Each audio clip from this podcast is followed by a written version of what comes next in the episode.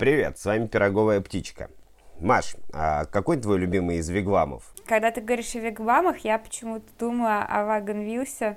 Но на самом деле я поняла, к чему ты сейчас склонишь. Ладно, я скажу, пускай это будет черный вигвам. Черный вигвам интересней. А разве это не один и тот же вигвам, черный и белый? А кот Шрёдингера жив или мертв? Интересный вопрос. Вот, интересно с вигвамами тоже, и я надеюсь, что кто-то уже понял, к чему мы вообще клоним с этими дуалистичными вигвамами. Мы вообще хотим поговорить сегодня о Дэвиде Линче и о его конкретном творении. Это сериал «Твин Пикс» и одноименный полнометражный фильм «Твин Пикс», поскольку мы ярые поклонники, да? Я вряд ли фанат, потому что я, наверное, не смотрел так много, э, не пересматривал. Я, по-моему, пересмотрел первые два сезона один раз, а третий сезон посмотрел вот совсем недавно, и вряд ли меня можно причислить к фанатам, у которых тоже есть свое мнение, о чем мы поговорим позже.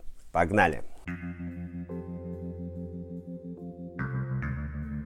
Ну, во-первых, давай начнем с того, что Твин Пикс странненький да? Мы не будем сейчас пересказывать сюжет, потому что а вдруг кто-то не смотрел, а мы сейчас спойлеров наделаем. Просто скажем, Линч э, снимает очень странное кино. Он вообще сторонник такой э, абстракции на экране. И, кстати, что интересно, вот про Twin Peaks после его выхода на экраны было столько различных отзывов и столько разных теорий у фанатов, вообще к чему все это было, кто там какую роль играл и так далее. Удивительно, что по этому поводу сам Линч в итоге высказался, вот этот самый сторонник абстракции, да, и он сказал, что вообще все вот эти теории там фанатские, это полная херня, вот я прям буквально его цитирую, и сам Линч говорит, я понимаю, какую идею я заложил в этот сериал, как бы, а вот это уже ваша проблема, разгадали вы или нет мой посыл, вот так вот. И более того, сам Линч, он отказывается считать вообще первый сезон Твин Пикса сериалом как таковым. Он говорит, что по сути это фильм, и каждая его часть, соответственно, каждая серия, она имеет э, большое значение. Это не как обычный сериал, ты пропустил одну серию, ну хрен с ним, потом пойму по ходу. Здесь нужно смотреть именно каждую серию, это важно для того, чтобы понимать, о чем повествование. Ну да, это не ситком в конце концов. Городок Твин Пикс э, в штате Вашингтон, он с виду идеален, как и девушка, из-за которой, э, в общем-то, начались все события в нем. Убийство Лоры Палмер а, привела в этот город сотрудников ФБР Дейла Купера. Он и является протагонистом картины. Со временем этот город а, показывает дуализм всего, потому что у жителей этого города хватает своих тайн и какой-то темноты в душе, как и у любого человека на Земле. Маленький городок а, вне времени охвачен разборками мафии, ну и вообще всякими страстями, которые кипят там. Да, несмотря на это, э, казалось бы, банальная история. Маленький городок хорошо выглядит э, идеально, но на деле все совершенно не так. Да, вполне себе такая жизненная история. Много где так было, вспомним, не знаю, станицу Кущевскую. Ладно, не будем. А, в общем, а, в чем прикол именно Твин Пикса? В том, что Линч показывает, как а, всей движухой в этом городке управляют, по сути, потусторонние силы. А сам Твин Пикс, он вроде бы выступает а, и как городок, и одновременно как портал между миром реальным и миром потусторонним. И вот в этом особенность этого сериала. Очень сложно понять, где заканчивается реальность, которую нам говорит Линч, да, и где начинается вот этот мистический, непонятный потусторонний мир, с другими героями. И... Хотя он использует э, художественные приемы, которые подчеркивают вот э, потусторонность этого мира, там те же инверсии в речи и так далее. Я думаю, ты это помнишь. Там красная комната, замедленная речь. Инверсия движений, как думаешь, э, тоже происходит? Или это распространяется только на речь? Ну, почему? Я думаю, что они могли вполне это и для движения применять, потому что вряд ли получится актеров заставлять, э, даже при наличии какой-то пластики, э, заставлять исполнять такие странные танцы. Мне кажется, вполне могли применить этот прием для движений странные движения и были у Одри. Я думаю, здесь обошлось и без инверсии. Ну, Одри это вообще особенный персонаж э, этого, хорошо, не будем говорить сериала, фильма, как говорил Линч, э, на Одри на самом деле было очень много ставок изначально, и мы немножко позже об этом поговорим. В целом, давай подведем все-таки к тому, почему мы вообще решили поговорить о Твин Пиксе, да, во-первых, напрягает то, что непонятно, где вот эта граница между разумным и неразумным, между реальным и нереальным, между реальным городком под названием Твин Пикс и вот той потусторонней фигней, которая скрывается где-то там в лесу в Вигваме. Но, как мне кажется, Линч все-таки проводит вот эту черту, и э, он очень ясно дает понять, что потусторонний мир, он способен визуализироваться в реальном мире в лице, собственно, Боба, да, Боб э, главный антигерой, некое зло, которое гуляет по Твинпиксу и вселяется э, в людей по очереди, но, опять же, не во всех, а в тех людей, которые позволяют Бобу это сделать, то есть, по сути, заключают с ним некую сделку. Почему, говорят, умерла, погибла Лора Палмер, потому что она отказалась заключать эту сделку с Бобом. И, по сути, в ней э, Линч закладывал образ такого земного ангела. У нее даже картина в комнате в ее спальне висела с изображением ангела. И в Вигвам, когда она попадает уже после гибели в Вигваме, она видит этого самого ангела с картины. Вот это интересно. Ну, есть же и другая версия того, кем является Боб. Это как раз говорит о том, что э, все порочные, и Боб это и есть зло, которое делают люди в этом городе. Это косвенно подтверждается тем, что Боб вселяется в тех, кто дает согласие, а Лора, как мы помним, согласия не давала. Даже Дэвил Купер оказался дуален, поэтому он не смог противостоять Бобу, и этот вопрос повис в воздухе аж на 25 лет. Что же случилось? Зачем это все было сделано? А символами добра и зла Твин Пиксе как раз выступают уже упомянутые черные и белые вигвамы. Но по сути это одно и то же место, как и люди, которые со стороны могут выглядеть положительными, так и иметь какую-то подноготную, которая, э, в общем-то, их хорошо не будет характеризовать. В конце второго сезона Купер попадает в черный вигвам и обменивает свою душу. Вот. А выходит как раз уже то, что выходит. Об этом я не буду рассказывать, потому что это будет самый главный, наверное, спойлер. И скажи это кому-нибудь в 2016 году, что будет в третьем сезоне, наверное, никто бы особо и не поверил. Но было интересно да, пронаблюдать такую метаморфозу. Соглашусь. Причем удивительно, что сериал, да, третий сезон вышел спустя 25 лет, и это несмотря на то, что, по сути, развязку именно истории с Лорой нам показывают еще в середине первого сезона. Это еще одна, особ... Э, одна особенность сериала Twin Peaks. Обычно, когда смотришь сериал, ты, в общем, до последних серий не, не понимаешь вообще, в чем там был прикол, э, кто виноват, что делать. Здесь же нам, по сути, показывают уже, кто убил, как и каким способом, да, в середине первого сезона. После этого выходит еще один сезон, следом, и, считай, спустя 25 лет выходит еще третий сезон, а между, значит, этими сезонами Линч выпускает полнометражный фильм, но, правда, это приквел. Мне кажется, Линч, он играет э, со временем он играет со временем, он показывает э, вот эту многомерность пространства, да, что существует видимое и невидимое. Он э, э, показывает нам идею вот этой множественной души, что каждый человек, он таит в себе добро, таит в себе зло, он может играть разные роли в зависимости от того, как складываются обстоятельства. Он э, показывает всю вот эту весь этот мир Твин Пикса там на протяжении 25 лет, как а, какую-то отдельную вселенную, в которой что-то происходило, мы к этому возвращаемся вот спустя долгое время и видим, что по сути-то ну, ничего не изменилось в Твин Пиксе. Вот именно в Твин Пиксе. То есть э, очень много изменилось э, в жизни Купера, там, который прошел через вот это испытание Твин Пиксов, а в самом городке ничего не изменилось. Ну, то есть какие-то персонажи, они ушли, естественно, там, кого-то унесло временем, кого-то трагическими обстоятельствами, но а портал остался прежним. И вот эти ощущения очень хорошо передает э, вот это погружение, обеспечивает музыка как раз-таки композитор Анджело Бадаламенти. Все знают э, заглавную мелодию Twin Peaks, мне кажется, даже те, кто не смотрели сам сериал, они ее безошибочно ее угадывают с первых нот, да, и сам Линч, он особое внимание придавал этой музыке, то есть он э, неоднократно подчеркивал, что музыка в Twin Peaks разная, и есть отдельные немелодичные композиции, которые обеспечивают настроение, какой-то накал, тревогу и так далее, а есть исключительно душевные мелодии, которые должны тронуть зрителя. И сам, в общем-то, Бандаламетти, он, когда рассказывал, как он создал главную тему для Твин Пикса, как его вдохновил на это Линч, который описал ему картинку там с темным лесом, с шуршащими ветвями, там проглядывающей сквозь облака луной, и где-то на поляне потерянной одинокой Лори Палмер, э, как он вдохновил его, он сел и на одном дыхании написал эту мелодию, и Бандаломете, даже когда вспоминал об этом, он плакал. То есть чувак написал мелодию, которого самого до глубины души в итоге трогает. Это интересно. Ну, вообще мелодия, правда, проникновенная, как и, в принципе, весь саундтрек к сериалу. Мне, наверное, только один трек там не понравился. Это когда Джеймс пел, а девочки ему подпевали. Это просто пиздец, конечно, кринжовая песня. А что касается сценария и съемок, то Линч признался, что Фрост э, помог ему только с первыми двумя эпизодами, ну, то есть помогал снимать. А вот сценарий для полнометражного фильма, приквела, Линч написал сам. Над вторым сезоном э, работали плотнее, поэтому он становится как раз более мистическим, когда у тебя из, из рук просто начинает ускользать весь смысл э, и все, что ты понял в предыдущих эпизодах. Там прям э, накручено да нельзя. Я думал, дальше-то некуда, но потом посмотрел третий сезон и понял, что можно крутить и покруче. Э, кстати, да, бросим перца.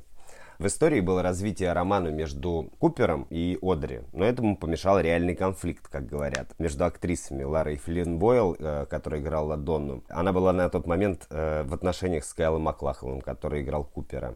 Вот. И актрисой Шерилин Фен, которая играла Одри, соответственно.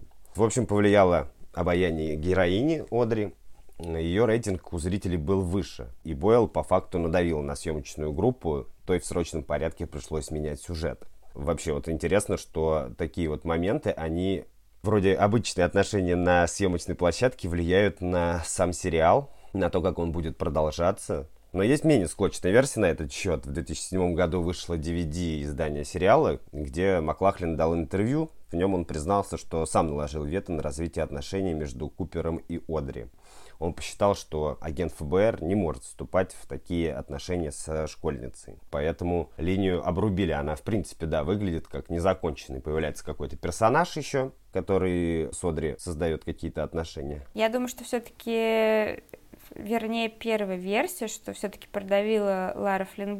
Почему? Потому что Купер в любом случае Точнее, Маклахлин перед тем, как играть роль, он читал сценарий, он понимал, на что подписывается. Если бы он был против э, участия в таких съемках, он бы мог отказаться от роли, либо заранее предупредить съемочную группу, что нужно изменить сценарий. Ситуация возникла проблемная на площадке, скорее всего, после того, как завязался роман Купера с э, Донной. Ну, понятно, актеров, исполняющих роли. Это все усложнило очень сильно. Вот не получилось бросить перчику во второй сезон. А на тот момент ABC, который спонсировал выход сериала, он начал давить, в общем-то, опять же, на съемочную группу уже со своей стороны, требуя некой интриги, чтобы привлечь зрителей, чтобы подогревать их интерес. И почему еще, помимо вот этой мистичности, смотреть второй сезон сложнее? Потому что в нем появляются филлеры то есть абсолютно ненужные сцены, которые абсолютно ненужные герои, которые никакой роли не играют в развитии сюжета. Только тянут хронометраж. Кстати, про тянут хронометраж это скорее про третий сезон истории. Здесь вот именно они вбрасывали актеров, между которыми, точнее героев, между которыми должны были разворачиваться некие интригующие события. По сути, сюжеты филлеры. То есть, например, вот эта вот драма Джеймса с его вот этой влюбленностью непонятной в кого там, какие-то непонятные гэги, какие-то э, неуместные сцены там, ну, в общем, все, кто смотрели или будут смотреть второй сезон, они поймут, о чем идет речь. И, в общем-то, даже сам Линч, он по итогу говорил, что, блин, ну, второй сезон получился каким-то вообще глупым, бессмысленным. И в итоге даже фанаты заморачивались и делали свою версию, откуда вырезали все филлеры нафиг. Уже потом, после того, как его показали по ТВ. Да, мне еще показалось странным то, что, ну как странным, я понимаю, что спустя 25 лет многие актеры отказались сниматься по разным причинам. А, и вот многие арки сюжетные ни к чему не приводили, в общем-то. Да, да, да, да, да. Вот эти вот персонажи-призраки их в свое время ввели для того, чтобы поднять рейтинги в угоду ABC. И вот как бы они свою роль отыграли чисто на один сезон. По сути, кому-то засрали второй сезон. Ну, удовольствие от просмотра, я имею в виду вот связывайся с вот этими вот, вот, с вот этим телевизором. Персонажей-то правда очень много было добавлено. Просто там такой бешеный каст. Не всех и вспомнишь даже, если тебе будут говорить по именам, кто это. Ну, опять же, говоря о том, э, как повлияло телевидение, именно вот это продакшн на продакшн, Надо отметить, что вот первый сезон, да, который вообще большинством фанатов признается как самый клевый, самый цельный, самый интересный, да, он вообще снимался на одну камеру. То есть каждую сцену снимали с, раз, с разных ракурсов по нескольку раз одной и той же камерой. Это гениальная операторская работа. А, при этом существует специальная номинация Эмми для вот этой категории – но сериал не получил ни одной статуэтки за это. Зато угадай, кто получил кучу Эми. Это была Санта-Барбара. А Санта-Барбару тоже снимали на одну камеру, кстати, или нет? Я так думаю, нет, конечно, нет. Там были другие вообще бюджеты. Но суть в том, что вот они телевизионные премии, как бы, вот одно отношение. То есть, ну, все очень условно. Ну, вообще, как бы сериал начинается довольно так приветливо, а вот потом начинается какая-то муть. Я даже не скажу, что я все правильно понял как бы в этом сериале. Довольно трудно смотрится, когда тебе не разжевывают и не кладут в рот. Не то, что даже не разжевывают, не кладут в рот. Там говорят, что Линч, он, в принципе, от съемок второго сезона отстранился, то есть он так работал над сценарием, а когда стал давить ABC со своими вот этими вот э, приколами, а давайте больше интриг, Э, Линч очень расстроился, как бы, и он ну, отстранился. За это на него даже актеры обиделись, то, что они говорят, мы в течение там съемок второго сезона чувствовали себя брошенными на площадке, он практически не приходил, он вообще никак в этом не участвовал. И можно понять как бы и их, и Линча, потому что э, ABC на него давила, они говорили, не будет там вот этих филлеров, мы вообще закроем сериал. И зрители даже создавали специальные движения против закрытия Твин Пикса, и они забросали телеканал там буквально письмами, только после этого ABC согласился профинансировать 6 э, серий оставшихся. И вот уже оставшиеся серии Линч снимал сам. Но опять же, с учетом того, что был накручен там до этого, надо было как-то выходить из положения. Поэтому второй сезон выглядит вот таким ломаным, непонятным, да, потому что и его реальная история, она была очень ломанный. Все вот эти внутренние конфликты, внешние конфликты, все это отразилось, в общем-то. Ну да. А ты, кстати, когда впервые посмотрела оригинальные сезоны? О. В 90-х, скажи. Нет. Слушай, я помню прекрасно вот эту музыку. У меня, наверное, родители смотрели, там были какие-то вечерние показы Твин Пикса, очень поздно причем. Я помню, там в 00 с чем-то они шли по выходным. У меня родители периодически смотрели. Я, конечно, ничего не выкупала, а именно э, сами сезоны, там первый, второй, я посмотрела, да, в общем, недавно, наверное, году в шестнадцатом. А когда заговорили о третьем сезоне, я поняла, что, блин, упустила какую-то прям очень массивную фигню, очень важную. Стала смотреть вот так. Вот, а я оригинал посмотрел где-то лет шесть назад, был очень впечатлен. Удивился, что у меня и бабушка о нем знает в 90-е, видимо, не все такие избалованные были и смотрели все подряд. А, наверное, киноделы отечественные вообще, в принципе, ничего такого и не выпускали. Вот, привет сериалу «След». У него 2520 выпусков.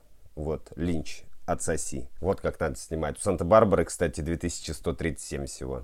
Сейчас вообще трудно представить, что родственники будут смотреть такое потому что там ни, нихуя непонятно, в отличие от следа, где вот э, убийца в конце серии, вот то пятое, десятое, все вроде примерно ясно.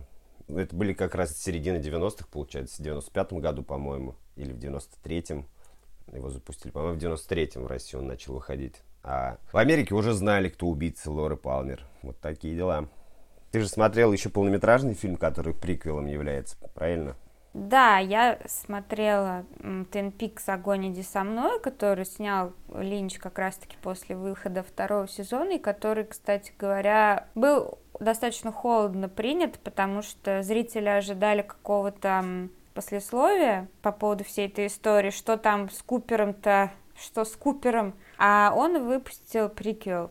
И, по сути, вот этот двух с половиной, два с половиной часа идет фильм, да, у него такой серьезный хронометраж – он рассказывает исключительно о жизни Лоры Палмер, и там можно видеть, да, ее живую, в отличие от э, первого сезона, где нам просто показывают там синий труп в воде, потом как бы все, и чисто она в виде призрака является какой-то сущности. Там можно видеть ее живую, в общем-то, рассказывают о последнем годе ее жизни. Что на самом-то деле Лора была не такая уж хорошая, на что нам, в принципе, в сериале намекают, да, А здесь это показывают, там очень много откровенных сцен, э, достаточно много жести, но при этом там дают офигенные пасхалки э, для тех, кто в итоге дожил до третьего сезона. То есть э, я смотрела в обратном порядке, сначала третий сезон, а потом уже полнометражку. Нужно было смотреть полнометражку и потом третий сезон, тогда все было бы намного понятней. Там объясняют и загадку вот этого карлика из красной комнаты, кто это вообще есть. На самом деле это сущность, которая олицетворяет вот отрубленную руку Майка, которую он сам себе отрезал, чтобы никого не убить. Там показывается именно, как э, возносится душа Лоры и так далее. Там показывается Лора в Вигваме. Ну, в общем, а, все, что касается Лоры, там есть немножко Купера. Кстати, надо сказать, что Маклахлин, он отказался э, сыграть вот именно ту роль, которая ему отводилась, потому что там все актеры уже успели обидеться, рассориться и так далее, устать от этого сериала, по сути. Вот второй сезон он очень многих там поломал. В итоге Купер согласился только на очень сокращенную роль, и он там появляется буквально так, так, очень эпизодично. Но эпизодичнее всех там появляется Дэвид Бой, а, это просто ржака, я не буду давать спойлеры. Это очень смешная роль. Там типа все говорят, вот, смотрите полнометражку Твин Пикс, там снимался Дэвид Бой. Просто могу сказать, ахахаха. Но был же. Был, был. По поводу третьего сезона идея пришла Фросту в 2006 году. Наверное, никто уже не ждал продолжения, но ему способствовала одна сцена из первого сезона, где Лора, находясь а, в черном вигваме, является Куперу и говорит, что они встретятся через 25 лет. Было ли это задумано изначально, или они решили догреть эту историю, когда время подходило, но вот довольно занятный момент. В этом сезоне старый Купер, ну как старый, постаревший, ищет Джуди или Джао Дэй. Нам объясняется, что это потусторонняя сила, которая родила Боба в 1945 году, как раз а, при испытании ядерного оружия. По-моему, это и есть начало истории с Твин Пиксом, вообще с вот этой сущностью зла. А исторгла его некая женоподобная сущность, та самая Джуди. Возникла некая петля времени. Тогда вот пожарный отправил душу Лоры, чтобы противостоять злу. Но ее мать, Сара, которая была эксцентричной довольным персонажем в первых двух сезонах, оказалась заражена нечистью. Этот демон, как оказалось, был даже сильнее Боба. А уж кто сильнее Боба может быть?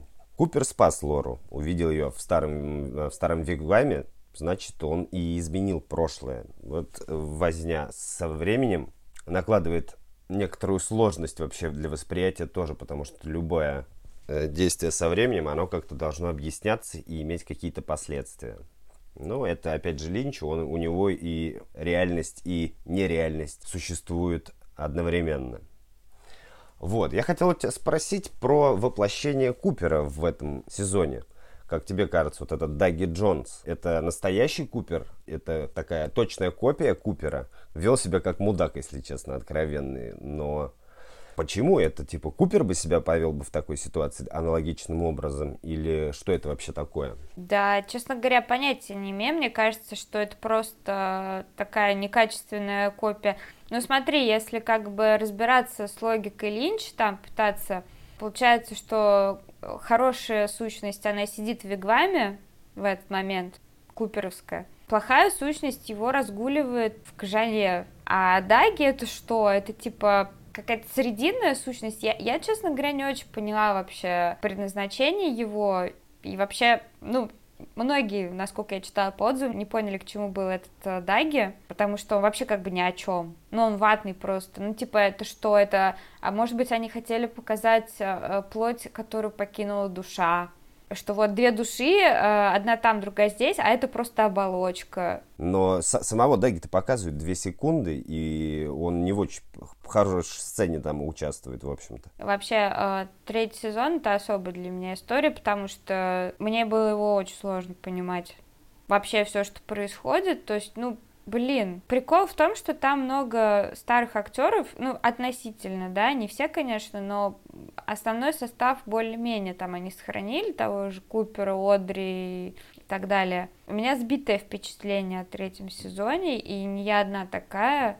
Во-первых, там говорят, опять же, что Линч напрягали вот с хронометражом, что он планировал максимум 10 часов, а лучше на 8, а его заставили растянуть всю вот эту движуху на 18 серий, то есть почти вдвое. И опять же из-за этого там появляется много вот этих филлеров непонятных. Нам показывают вот эту Даян как бы хорошо, ну, вы объяснили, кто такая Даяна, откуда она взялась, зачем вы потом показываете кучу с ней сцен? Я так и не поняла. Ну, вообще какая-то любовная линия между ней и Купером э, какая-то за уши притянутая. Мне кажется, это могло быть намного лучше, и на самом деле фанаты, опять же, фанаты классные у Twin Peaks, они опять же заморочились и воплотили мечту Линча, э, вырезав все филлеры и оставив вот, вот, вот этот сезон из девяти серий и снабдив его музыкой от э, Банделаметти. Очень хочу посмотреть эту версию. Мне кажется, это будет по-другому восприниматься все равно. Хотя ты уже смотрел, ты понимаешь, что там будет, но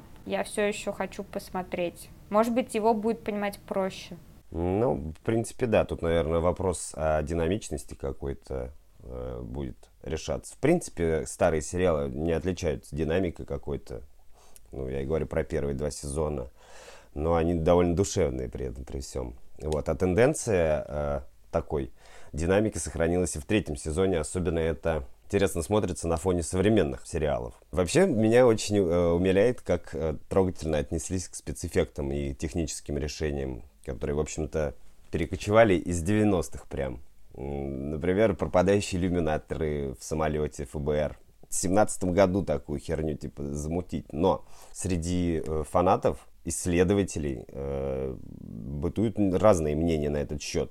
Ляп ли это послание или конспирология? Есть даже статья, в которой разбираются, где подсчитывается количество мерцаний вот этих иллюминаторов, э, и пытаются даже люди выстроить какой-то код на основании э, поведения окон. Да и вообще видно, как создатели хотели попасть в стиль и дух первых двух сезонов спустя 25 лет. Поэтому, наверное, спецэффекты и прочие решения были э, реализованы именно таким образом. Вообще, в целом, кстати, у меня хорошее впечатление оставил третий сезон. Довольно трогательный получился, несмотря на какое-то обильное количество непонятно чего.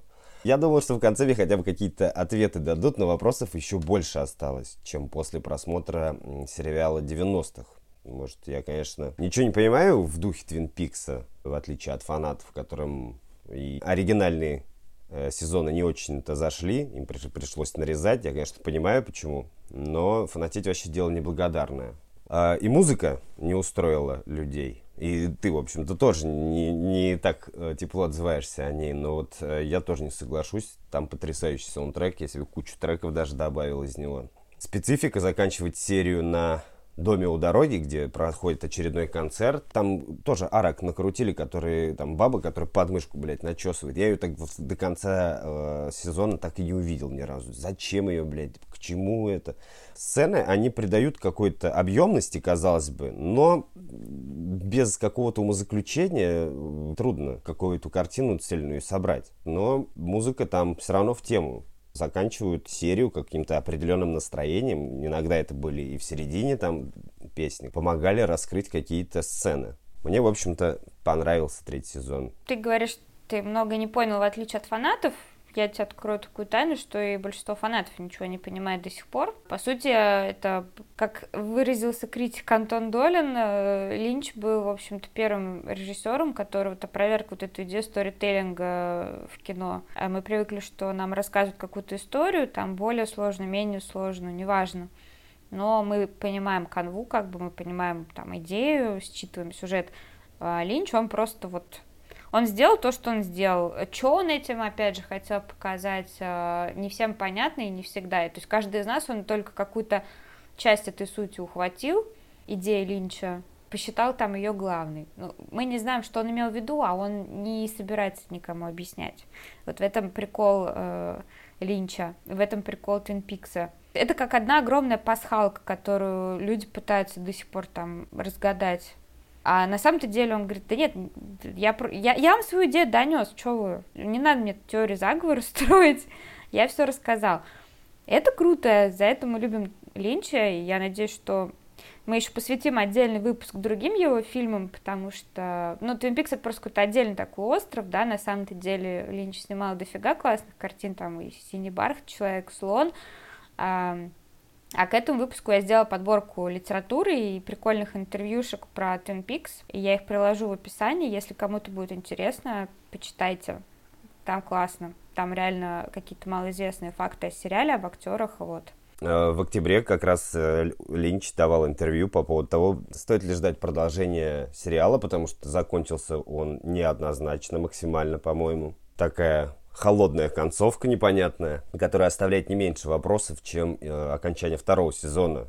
Я надеюсь, еще 25 лет мы не, нам не придется ждать чтобы получить ответы. Вероятно, когда-нибудь мы сделаем выпуск про четвертый сезон если он наконец-то выйдет, а я реально очень жду, потому что мне было обидно заканчивать смотреть третий сезон, что он заканчивается, я как-то проникся к этим людям, наконец-то Купер вернулся, там все дела, да и само, по самому Линчу буду скучать, потому что он там отличную роль все-таки сыграл. Да, как, как мы уже обсудили с тобой, в Твин Пиксе вообще много всего интересного, и касаемо сюжета и спецэффектов. Вот про спецэффекты тоже отмечу, что это очень трогательный момент, что нам, в общем-то, на рубеже 20-х годов показали вот эти спецэффекты на уровне 80-х, и, по сути, последняя серия последнего эпизода завершается тем, что нам показывают сцену с некой шаровой молнией или магнитаром, я не знаю, что это был, плазмоид, который имеет лицо Боба и просто там летает по комнате. Это, с одной стороны, смешно, и это странно, а, это наводит на мысль. А, Линч очень много вообще говорит о важности электричества. Вот у него везде есть вот эти вот... Ты смотри, как он играет вообще с электричеством в своих... Э, в частности, в Твин Пиксе освещение нам показывают, мигающий светофор, нам показывают какие-то непонятные шаровые молнии. То есть Э, я так понимаю, в его э, картине мира электричество это важно, типа, и каждый человек, он как бы проводит электричество, электричество дает возможность как-то соприкасаться с потусторонним и так далее.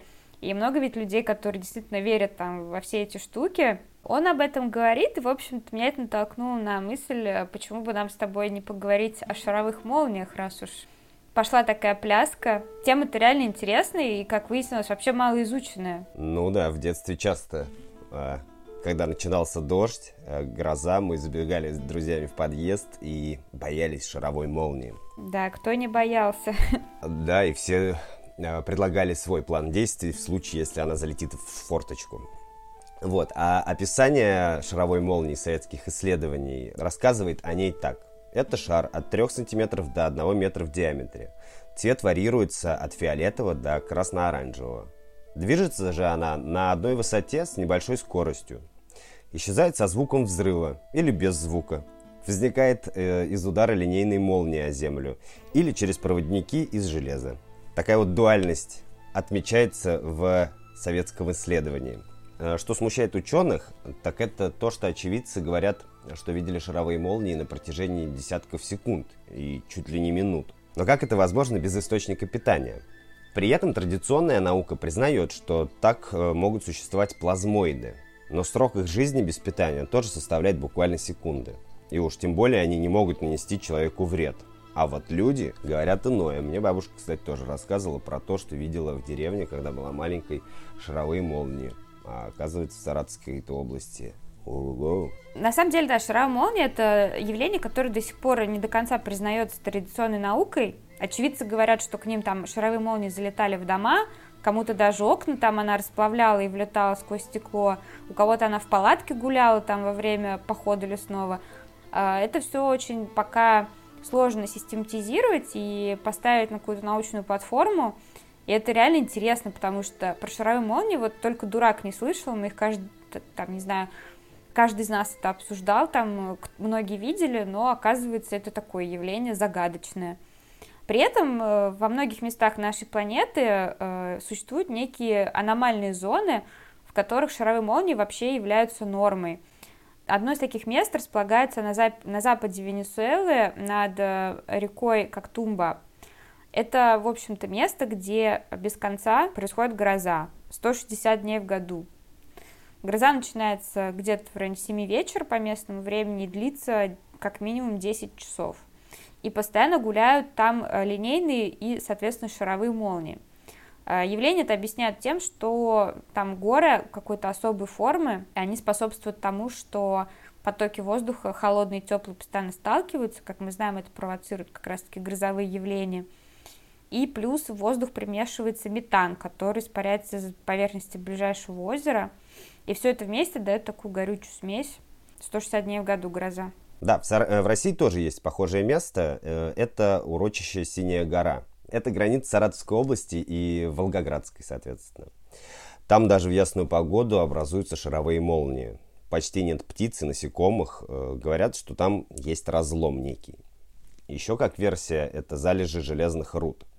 Кстати, молнии даже проделали себе ходы в этих холмах. Выглядит это довольно жутко и впечатляюще. Гуляла такая байка про то, что, значит, есть место, где постоянно выходят из гор, соответственно, из вот этих холмов там э, шаровые молнии и убивают пастухов, которые там пасут скотину. Реально, я в детстве очень много этого слышала. То, что есть вот опасное место, туда никто не ходит, потому что там, естественно, местные бабки и детки считали, что это проклятое место, а на самом деле, ну, там постоянно фиксировали какие-то вот э, штуки типа шаровых молний, которые там стабильно раз в году убивали людей. И то есть реально это до сих пор не исследованная аномалия. Версия там с железной рудой кажется реально правдоподобной, ну потому что откуда они там при ясном небе будут браться эти шары, не совсем ясно. Но и как версия с разломом тоже, почему нет? Э, на Земле столько разломов, и об этом мы еще поговорим как-нибудь. Вот, а еще у нас есть а, такое загадочное место, называется оно Малебский треугольник. Это Урал. По сути, это место, как говорят, оно располагается каким-то древним селом, значит, оно уже давно не обитаемое. Там был какой-то раньше что-то типа молельного места, короче, то есть туда люди реально там приходили, какие-то э, ритуалы проводили. Ну, то есть, видимо, аномалия, естественно, она уже как бы старая, да, и сейчас в этом Малебском треугольнике фиксируют то, что, во-первых, очень много шаровых молний возникает, или плазмоидов, то есть непонятно, что это, ну, какие-то, в общем, светящиеся круги. А, и, во-вторых, люди, которые туда там приходят, не знаю, по грибы, по ягоды в поход, они начинают в этом лесу просто плутать, блудить, и многие даже говорят, что жалуются на то, что потерялись во времени. Вот, соответственно, там тоже может быть какой-то разлом. Откуда вообще это все происходит, непонятно. То есть природа не выяснена, вот так и говорят исследователи, природа не выяснена. При этом на севере Урала, опять же, располагается гора мертвецов, который вот, э, где тот самый перевал Дятлова, да, э, про историю с э, туристами, которые на перевале Дятлова погибли, мы знаем, и тоже очень непонятная штука, то есть что там, откуда вообще, что за аномалия? Какая-то там магнитная проходит дуга или что это такое вообще? Ну да, кстати, про перевал Дятлова так много версий появилось, наверное, ввиду того, что не было какой-то достоверной настоящей информации, то есть когда людям не рассказывают, в чем дело, появляются всякие э, догадки.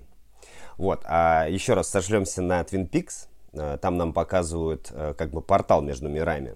В реальности, конечно же, такого нет. Или, по крайней мере, наука ничего такого еще не доказала. Зато есть места, где люди могут реально теряться во времени и пространстве. Их еще называют местами разломов или магнитных аномалий. Ну, как я уже говорила, вот у нас э, Малевский треугольник, э, и, по сути, такие места образуются, как говорят, в результате движения тектонических плит, которые до сих пор происходят на планете, да, то есть мы видим, э, точнее не мы видим, а регистрируется смещение евразийской, к примеру, плиты, которая сейчас начинает сближаться с африканской плитой. То есть это каждый день как-то регистрируется там приборами. Вот. А, но при этом на Земле есть куча разломов, которые невидимы глазу, то есть это какие-то глубинные разломы, там есть теория сицилийско-уральского разлома, который чуть ли не вызвал э, аварию на, Черно... на Чернобыльской АЭС. А, так или иначе, это все такое еще в плоскости полунаучной лежит, а, но в местах вот таких предполагаемых разломов фиксируют какие-то странненькие вещи. Вот, например, в Амазоне есть такая река, называется Шанайтин-Пишка. Смешное название. Вот. Эта река, она буквально кипящая, у нее температура под 100 градусов, 91 градус. Но что интересно, в чем, собственно, аномалия заключается, что там поблизости нету источников вот нагревания этой воды, ближайший вулкан в 700 километрах. Соответственно, есть некий разлом, из которого бьет вот этот, то ли горячий источник, это то ли что, то ли это вода, которая чуть ли не соприкасается с лавой, и она так нагревается. И в этой реке, соответственно, нет ничего живого, потому что там все живое, оно варится просто. Вот интересное явление, да, откуда вообще? Ну, я думаю, что нам это еще предстоит узнать, или предстоит узнать нашим потомкам. Вот. А я могу рассказать про водопад Чайник Дьявола – он находится в Миннесоте, в США. Делится на два потока он. А, один питает реку, а второй уходит неизвестно куда под землю. Ученые даже воду окрашивали, чтобы отследить ее поток, но это никаких плодов не принесло в итоге. Куда там вода утекла, вся неясно. А есть еще пещера Мавиле, она располагается в Румынии. А, возраст пещеры э, составляет 5,5 миллионов лет а нашли ее недавно. Атмосферу в ней сравнивают, внимание, с Марсом. Она заполнена сероводородом и очень загрязнена. Но в ней развилась своя экосистема. Ученые нашли аж 33 вида организмов, которые приспособились э, к жизни в такой среде. Они питаются там пеной с камней вернемся опять в Россию. Интереснее, что у нас. Вот у нас э, в Красноярском крае есть такое место, называется Чертово кладбище. Оно располагается буквально в 400 километрах от места падения Тунгусского метеорита. И, собственно, это место нашли впервые исследователи в 1908 году. Там, как отмечается, в общем-то, та первая исследовательская группа, которая туда отправилась, э, зафиксировала аномалии. То есть э, странно вел себя компас, сбивался, вообще все приборы сбивались, и именно те, кто регистрировали электромагнитные колебания, показывали какие-то там вообще максимальные значения. Вот. При этом сама поляна тоже выглядит странно, она окружена какими-то выжженными непонятными деревьями, и люди э, в этом месте начинали чувствовать себя странно на уровне того, что начинались какие-то покалывания в теле, э, начиналось онемение конечностей, точно так же терялись во времени в пространстве, не исключено, что это место вот именно с повышенным очень сильным электромагнитным фоном, опять же непонятно из-за чего разлом это или что, и человеческий организм вот так это воспринимает, то, то есть человек, вот что интересно, да, что с перевалом Дятлова, что вот в таком месте, как чертово кладбище и в подобных местах, как человек на это реагирует, да, до сих пор не изучена, в общем-то, реакция я проходила МРТ, я скажу так, вот за те там 15 минут, что ты лежишь в этой фигне, в капсуле, под воздействием вот этих магнитно-резонансной фигни, тебя реально начинает колбасить нифигово. То есть ты не понимаешь, что это вообще такое, но у тебя реально э, начинаются чуть ли не глюки. Это странное ощущение, я даже не знаю, как это описать, с чем сравнить. И мне кажется почему-то, что примерно то же самое могут ощущать люди в э, местах с повышенным электромагнитным фоном. И поэтому я теоретически могу представить, что способны творить люди, которые э, в этой среде пробыли, там, я не знаю, час или два. Ну, блин, если тебе за 15 минут уже практически колпак сносит, то там, мне кажется, возможно и помешательство, и буйное помешательство, и что угодно. Ну, не знаю, опять же, это мои теории, абсолютно не научные. В общем, вот такое вот место. А я расскажу про гору Ватавару, которая находится в Карелии. На горе полно скрюченных деревьев и камней которые стоят, попирая все законы физики. Там совсем нет живности. У нас там друг был, говорит, что жуткое место. Там сбиваются приборы, вода закипает при других температурах, э, видны свечения. Такое необычное место. А альтернатива горы вот товара, туда еще надо доехать, э, есть для жителей Москвы и Подмосковья. Это урочище Шушмор находится в парке Мещера, которое, насколько я помню, оно где-то на юго-востоке, так, или на востоке. Короче, на грани... да, на востоке, на границе с Владимирской областью. Туда можно отправиться хоть буквально, пожалуйста, сегодня. А, там что говорят, что очень легко заблудиться и э, очень легко теряешь ориентацию в этом лесу почему-то приборы начинают блудить, странно себя вести. При этом растительность отмечается тоже странно, и говорят, что там вырастают огромнейшие папоротники, вот буквально как в тропических джунглях. И э, очень сильно видоизменяются стволы берез и сосен. Они как будто бы как говорят, квадратный, то есть не круглый ствол, да, а вот именно какой-то квадрачный. И непонятно почему. Говорят, что странное, довольно пугающее место. Советую туда, если отправляться, то с экскурсией, с сопровождающим там или с гидом. Мне вот лично было бы интересно туда как-нибудь съездить, э, посмотреть, что это вообще такое, действительно ли это так, или все-таки это преувеличение какое-то. Ну, мы любим себя пугать, а возможно, действительно место какого-то разлома, кто знает. И оно вот прям под боком. Место, где можно пропасть, сейчас э, может быть и у подъезда. Например, в сугробе ищ- раствориться, исчезнуть. Потому что у нас выпало какое-то рекордное количество снега. Машины не едут, все парализовано. Вот, а что касается папоротников и берез, э, опять же, никаких фотодоказательств нет, как я понимаю. Ну да, это только байки. В которые мы все надеемся и верим. В Хмао есть блудный лес.